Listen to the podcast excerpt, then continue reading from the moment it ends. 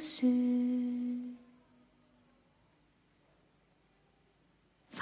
乐是消失于那片。Hello，大家好啊！今天想介绍的是一本粉丝向的书，《张爱玲私语录》。为什么说粉丝向呢？是因为阅读这本书的体验一定是非常两极化的。如果你没有读过张爱玲，对她没有基本了解，那么其实你压根儿也不可能翻开这本书。但如果你是一位张迷，对张爱玲的生平，尤其是后半段人生感兴趣，那么看这本书一定会觉得挖到宝藏了。这本书啊，主要是包含四个部分。前两部分呢，是张爱玲的好朋友宋琦、邝文美夫妇写的两篇文章，分别是我所认识的张爱玲，还有私语张爱玲。第三部分呢，其实是一部分语录啊，是来自于。呃，张爱玲和邝文美的日常聊天，而邝文美呢，她特别有意思，她会随手记下两个人谈天说地过程中的一些有趣的片段，然后组成了这本书的第三部分。而第四部分呢，也是重头戏部分，就是张爱玲后来移居美国之后，和宋琦、邝文美夫妇长达四十年的通信记录的节选。四十年哦，一共六百多封信，超过四十万字。从这个里面是足以窥见到张爱玲中晚期的生活状况，以及她后期的创作的心路历程，还有一些非常有意思的文坛八卦，以及最最重要的就是从这个里面可以看到张爱玲和宋琦、邝文美夫妇的令人羡慕的深厚友情。可以说，我从他们身上是看见了友情最美好的样子，也终于能够明白为什么张爱玲。明明他是有弟弟的，有亲人的，但最终会把自己的遗产，包括文学版权，全部都留给了宋琦还有邝文美夫妇。那么今天呢，针对这本书，我想聊的，呃，主要是两部分的内容。第一部分算是背景介绍吧，呃，我会梳理一下张爱玲的重要的人生阶段，包括她为什么会去香港。啊，如何在香港结识了宋琦和邝文美夫妇，以及后续为什么去美国等等。总之呢，简单了解一下张爱玲的生平，算是对于读懂这本书信集做一个前期铺垫。呃，第二块想聊的内容会是，呃，我想尽量的来概括一下我从张爱玲、宋琦、邝文美身上看到的那个美好友情的样子，以及呢，也会分享。他们书信集中的一些精彩的段落。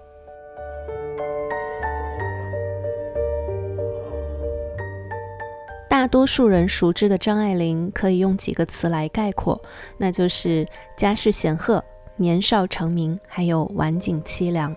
虽然我真的很不愿意用“晚景凄凉”这个词哈，这个我们可以放到后面再讲。嗯，张爱玲的祖父是张佩伦，祖母是李鸿章的女儿。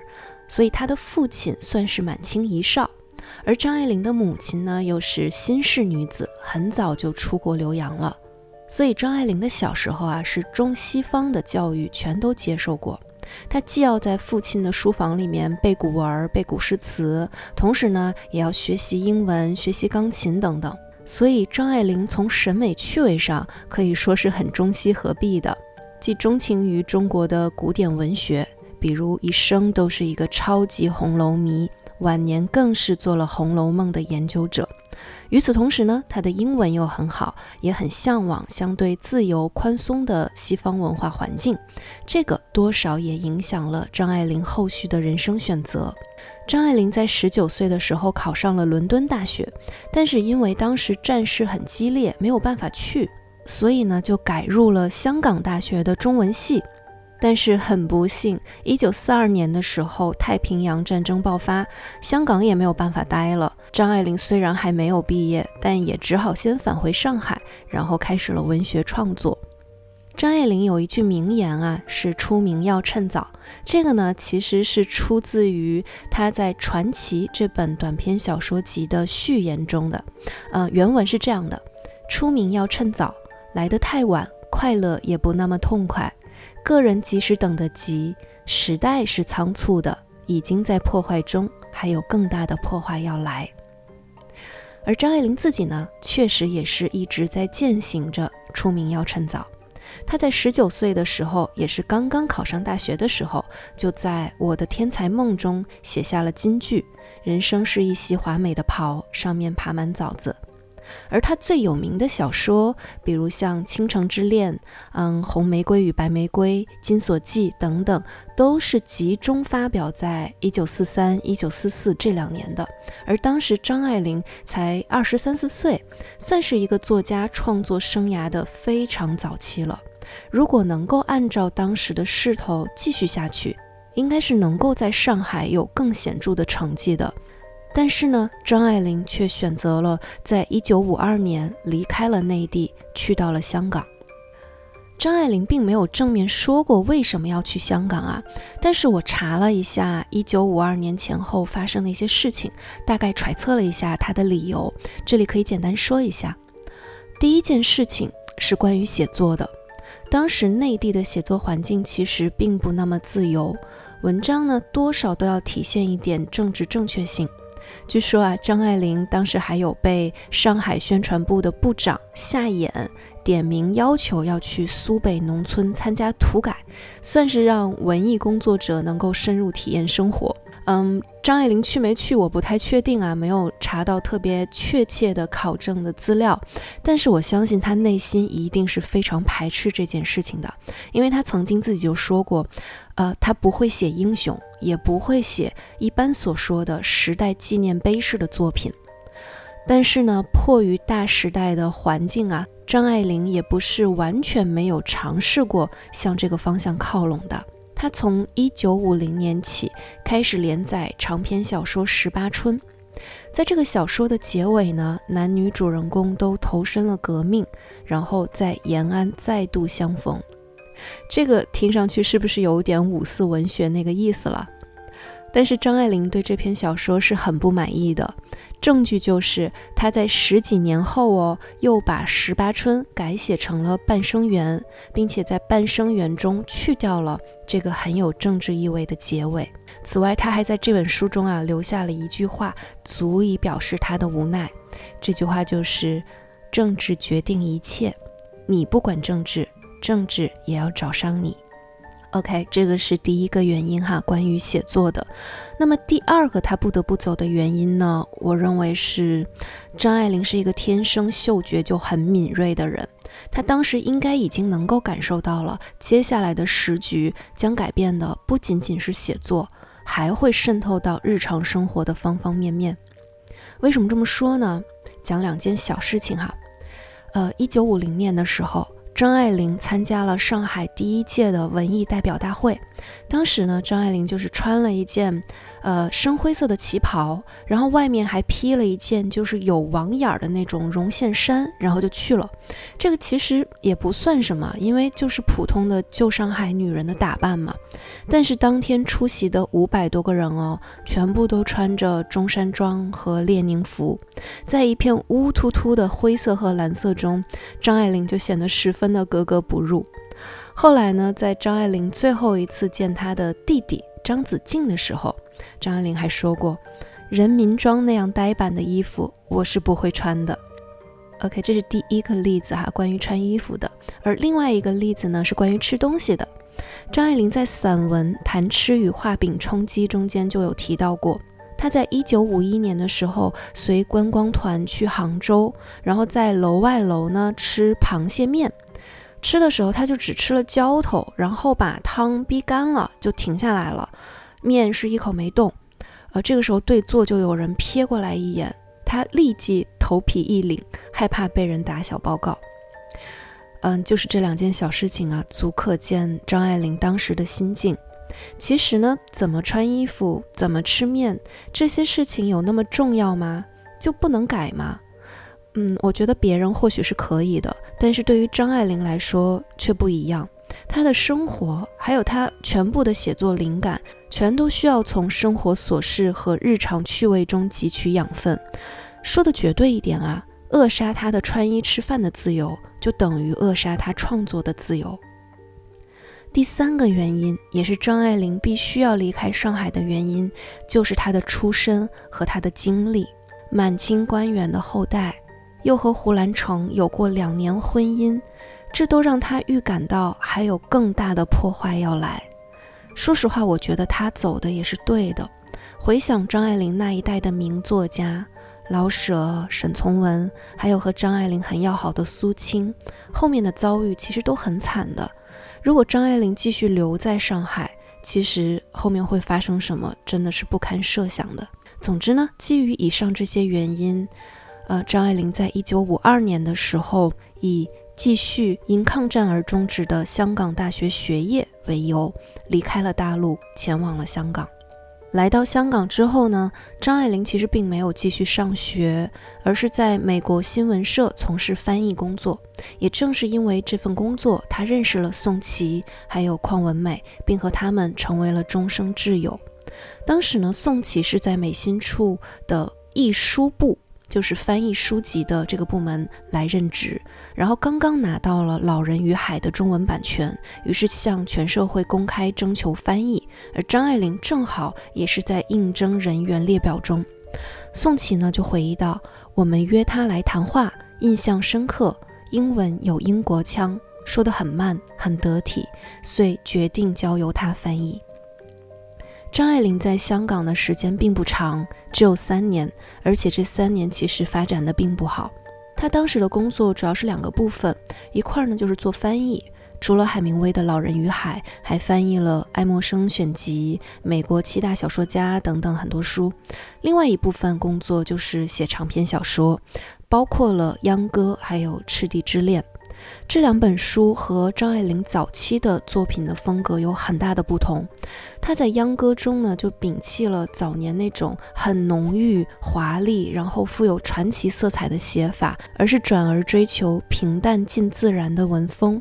这个也是他认为的好文章应该有的样子。只可惜当时的评论界和读者对此并不是特别买账。而《赤地之恋》就更惨了。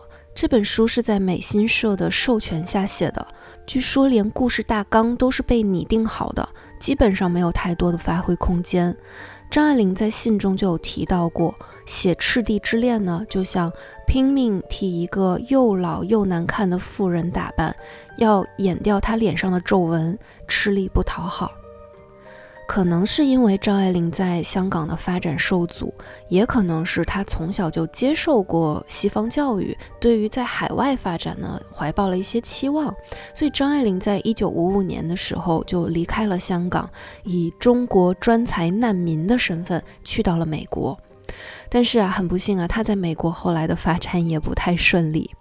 他刚刚到美国，一九五六年的时候，张爱玲就重新用英文重写了她的著名小说《金锁记》，英文名是《Pink Tears》，粉泪啊，粉红色的泪，但是并没有得到出版机会。一九六七年的时候，又把这个粉泪改成了北地胭脂，后来又翻译成了中文版，叫做《怨女》。呃，北地胭脂终于出版了，但是反响很不好，甚至是有评论说里面的每一个人物都令人恶心。这个其实也很好理解啊。张爱玲非常擅长的就是描写小人物，并且揭露小人物生活的疮疤。但是在可能西方社会那个时候，更多的书籍是要用来拯救的，是要有英雄式情节的，所以张爱玲的《北地胭脂》是不太可能受到当时的美国口味下的读者的青睐的。那个时候，张爱玲已经和她的第二任丈夫赖雅结婚了。赖雅比张爱玲大非常多，应该是二十九岁还是三十岁哈。赖雅呢是那种前半生风光无限、千金散尽，然后后半生穷困潦倒的人，而且身体非常不好，所以张爱玲不仅要照顾赖雅，而且要承担几乎所有的家庭支出。张爱玲的书呢，在美国的销量又很惨，所以她当时只能依靠国内的版税，还有给香港的各大电影公司写剧本来去赚钱。这个期间啊，她在国内的所有的业务都是由宋琦代为操作的，包括书籍的再版啊、宣传啊、版税管理啊等等。而宋琦呢，从美心处离开之后，又先后在电贸影业还有邵氏影业工作。所以也是因为宋琦的牵线，让张爱玲有了非常多剧本创作的机会。这个时期，张爱玲的生活是相对困难的，又要照顾赖雅，又要写剧本谋生，所以真正用在写小说上的时间和精力都不太够。倒是赖雅去世之后，张爱玲的时间更充裕了。嗯，这么说可能有点不好啊，但是从某种程度上，我觉得张爱玲确实是解脱了。所以啊，后面我们才有了《色戒》，有了《小团圆》，有了《同学少年都不见》。而到了张爱玲的晚年呢，她更是把全部的身心都投入到了《红楼梦》的研究中，也为我们留下了很精彩的《红楼梦》演。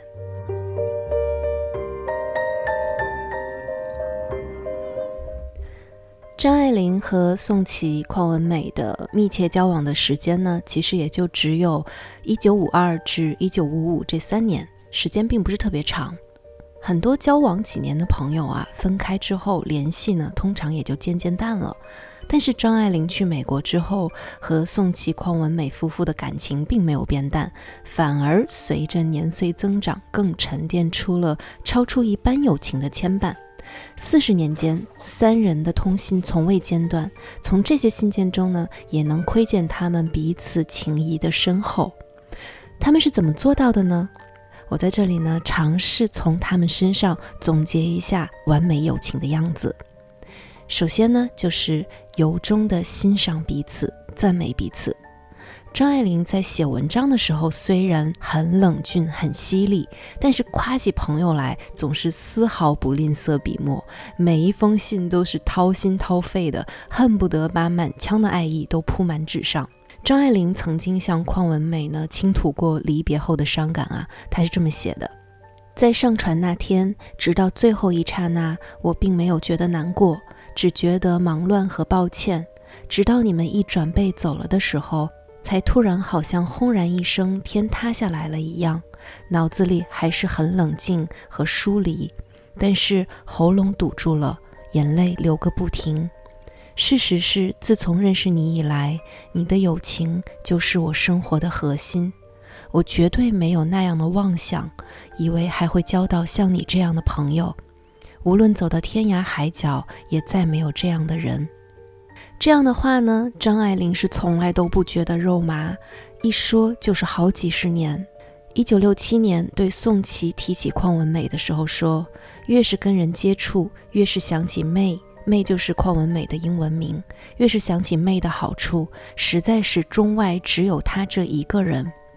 一九七六年对邝文美说，我对女人有偏见，事实是如果没有遇见你，在书上看到了。一定以为是理想化的画像。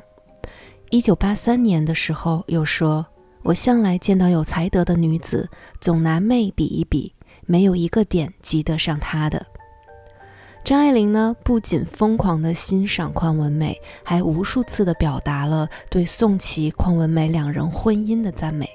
要知道啊，张爱玲自己的两段婚姻都不算很顺利。嗯，胡兰成自不必说了，而赖雅呢去世的很早，生前大部分的时间也都是在生病，所以张爱玲是很早就进入了独居生活的。在这种情况下呀，她都能由衷的欣赏、赞美朋友的幸福婚姻，实在是非常难得。她在一九五六年的时候对邝文美说。你们的姻缘是世上少有的，因为两人都这样敏感，中间没有一点呆钝与庸俗作为缓冲，竟能相处得这样好。当然，这是因为你是太理想的贤妻，但是有贤妻也不一定是好姻缘。一九九三年十月的时候又说，没人知道你们关系之深，两人刚巧都是独一无二的。性格各异又互相不足，所以像连体婴一样，我旁观都心悸。同年十一月份呢，他又说：“你们真是天造地设的一对，打造也没有那么巧。他稍微有点锋芒太露，而你却又那么敦厚温婉，正好互相陪衬，相互平衡。”宋琦和邝文美呢，也在心中感慨。觉得这世界上再没有别人像艾琳那么了解我们了。当然啊，赞美绝对不是单向的。邝文美呢，也曾在我所认识的张爱玲中坦言自己对于这份友情的珍视。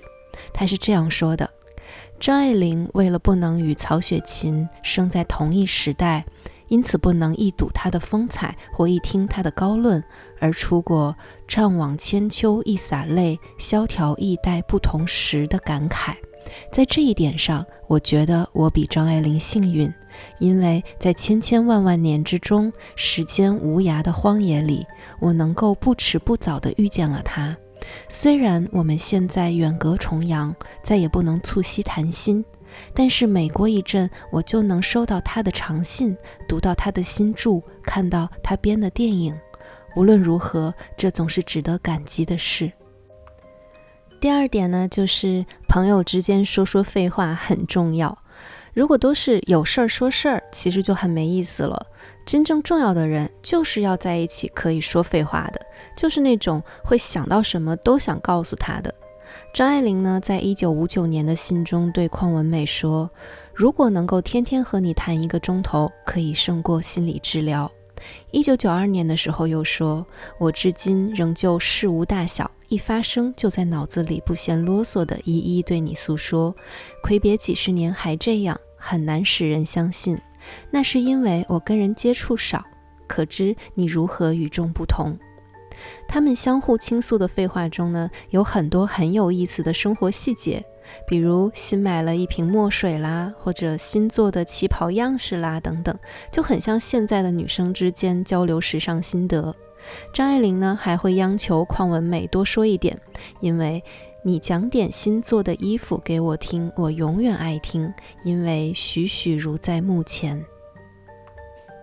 第三点就是不害怕会麻烦对方，并且诚恳地表达感谢。啊，我相信现在有很多人都是秉承着那种独善其身的原则的，即便对待好朋友，也是尽可能不麻烦对方。但是人活在世上，活在关系网络中，怎么可能真的独善其身呢？人和人之间真正的羁绊，不就是麻烦来麻烦去，这样麻烦出来的吗？朋友需要的时候，不吝于伸出援手。而自己有难的时候，也不羞于求助他人，似乎这样才是真正健康的相处之道吧。张爱玲就是这样的，别看她文风那么高冷啊，但做起朋友来一点都不高冷。小到买本书，然后去买做衣服的布料，然后大到作品的版权的处理。她从来都是很好意思去麻烦宋琦、邝文美这两口子的。不过呢，他麻烦起人来一点都不讨厌，因为他每次拜托个事情，都一定会再三强调，不是等着要，你这么忙了，方便的时候帮我办一下就好，我一点都不着急。而对方做完之后呢，他也一定会非常诚恳地表达感谢，无论大事儿小事儿，他一直都是这样。而反过来呢，宋琦和邝文美是真的对张爱玲很好。宋琦对张爱玲的事业啊，实在是尽心尽力的，甚至比张爱玲自己还要用心。宋琦的身体呢很不好，有十二指肠出血的问题，经常是抱病在床的，能工作的时间并不多，所以处理起张爱玲的事呢，多少会侵占自己著书立传的时间的。所以有的时候他会特别可爱的跟张爱玲抱怨说，自己的正经事都不做，老是为他人做嫁衣裳。可是如果我不做，不会有另一个人做，只好义不容辞，当仁不让的做了。一九七六年呢，宋琦为了给张爱玲宣传造势，专门写了一篇文章，叫做《私语张爱玲》。这篇文章一经发布，反响还是不错的。所以后来宋琦在对张爱玲的信中呢，就说起了自己写这篇文章写的有多么的用心，比如要处处为她做宣传，但是要不露痕迹，而且还要逐字逐句的推敲，确保没有任何的废话。他的这股劲头啊，就特别像是给好朋友办成了一件大事儿之后，然后开开心心、特别得意的就过来邀功，说：“嘿，你看我做了多少啊？你看我做的好不好呀？”总之，这副邀功的样子吧，我是觉得挺可爱的。最后一点呢，就是对于朋友的绝对信任。其实他们之间的友情也是出现过危机的。张爱玲呢，在晚年的时候得了一种很严重的皮肤病。嗯，我觉得可能是有一些心理的原因的，因为张爱玲会觉得到处都有跳蚤，还为了躲避跳蚤四处搬家。当时宋琦很担心的，就拜托了也同样在美国的朋友水晶去探访张爱玲。宋琦为了把病情解释清楚嘛，就把张爱玲寄给他的信影印了一部分给到水晶，但是没有想到水晶呢就以这份私人信件为依据，发表了一篇名为《张爱玲病了》的文章。大谈张爱玲染上了恐早症，居无定所。这件事情一出啊，还在病中的宋琦知道自己闯下大祸了，于是夫妇两人赶紧就给张爱玲写信。邝文美说呢：“我想起来就气得缩缩抖。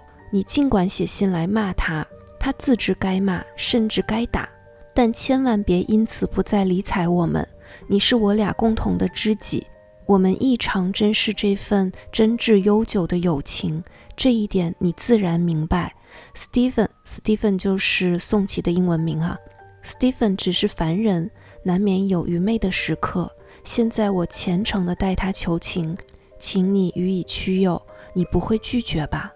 宋琦自己也说自己是罪莫大焉，自问如何对得起你。担心此文一出，难免影响到我们几十年建筑起来的友好，思之黯然。以张爱玲的性子呢，我以为她会要不然气得不得了，从此不再要这两个朋友了；要不然呢，就是表面上还过得去，但是心里留下隔阂。但是他后来给宋琦、邝文美的回信中哦，几乎就没怎么提这件事儿，只是心痛宋琦又病了，害怕年纪大了有一天再也看不到宋琦，一想到就为此震动悲哀。然后呢？张爱玲就旧话重提，说邝文美怎么怎么好，又说其实 Stephen 也一样独一无二，是古今少有的奇才兼完人与多方面的文艺复兴时代的博雅之士。啊，我就觉得吧，这大概就是朋友之间的绝对信任吧，知道对方有犯错的可能，但也深信他绝对不会故意做出伤害自己的事情。他们三人后期的信，其实看了让人挺难受的。人呢是逐渐步入了老年，而彼此的书信往来中有一大半都是在倾诉身体病痛。宋琦的身体不好，肠胃容易出血，后期又有了吐血啊、水肿啊、呼吸困难等等很多的奇怪问题。用邝文美的话说，就是他病了几十年，屈指算来已逾半个世纪。而邝文美呢，自己也得了胃癌，做了胃部的全切除手术。但是她身体逐渐恢复之后，又得继续再照顾宋琦。张爱玲呢，也是毛病不断，伤风感冒、眼疾、牙齿问题，还有困扰多年的严重的皮肤病，经常就是擦破了一个小伤口，就需要长达数月的时间才能愈合。人生到了这个阶段，有彼此的书信陪伴。是一大安慰，但是他们后来呢，是既渴望收到对方的信，又害怕收到。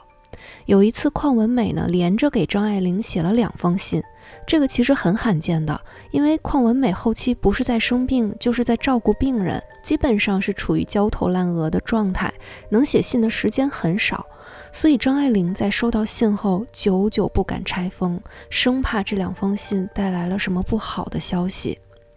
后来邝文美知道了，特意缓了一段时间才写回信，说这次我不立即复信，免得太频密的信件炸弹把你吓坏了。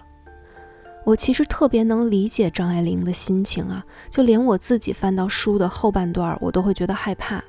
尤其是在看最后几封信的时候，看着写信的日期越来越接近一九九五年的九月，越来越接近张爱玲去世的日期，我阅读的速度都会不自觉地慢下来，因为不知道眼前的这一篇会不会就是最后一封信了。直到看见张爱玲的最后一句“别的话下次再谈，葱祝安康”，再翻过一页，空白的封底。一切戛然而止，我知道他们的四十余年漫长的深厚情谊，终于也不得不落幕了。最后呢，我想再聊聊的是，幸福真的是衡量人生的唯一尺度吗？或者反过来问，不幸福的人生还值得过吗？张爱玲的人生谈不上幸福的，出生时虽然拿着一副好牌，呃，又聪明，家境又显赫，但是呢，他跟父母的关系很僵，甚至成年之后与亲人几乎就不怎么联络了。当然，除了他的姑姑哈。张爱玲的爱情也不顺遂，胡兰成就我真的不想说他哈。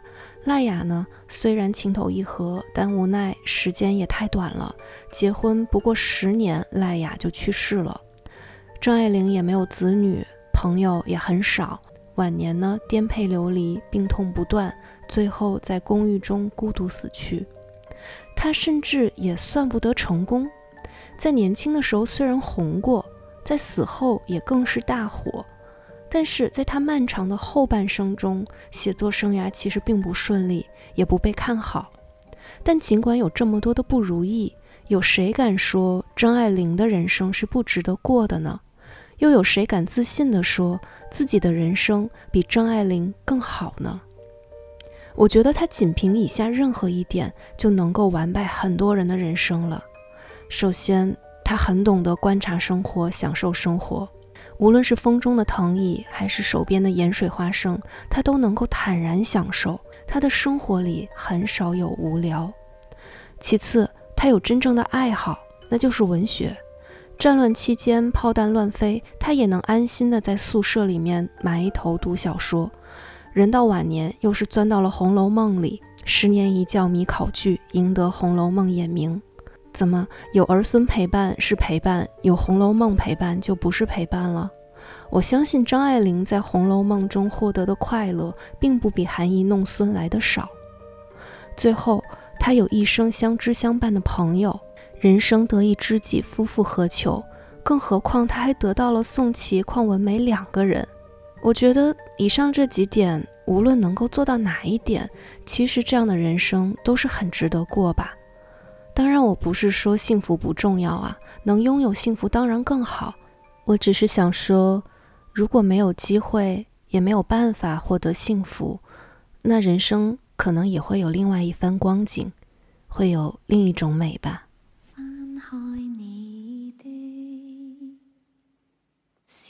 说，快乐时消失于。那篇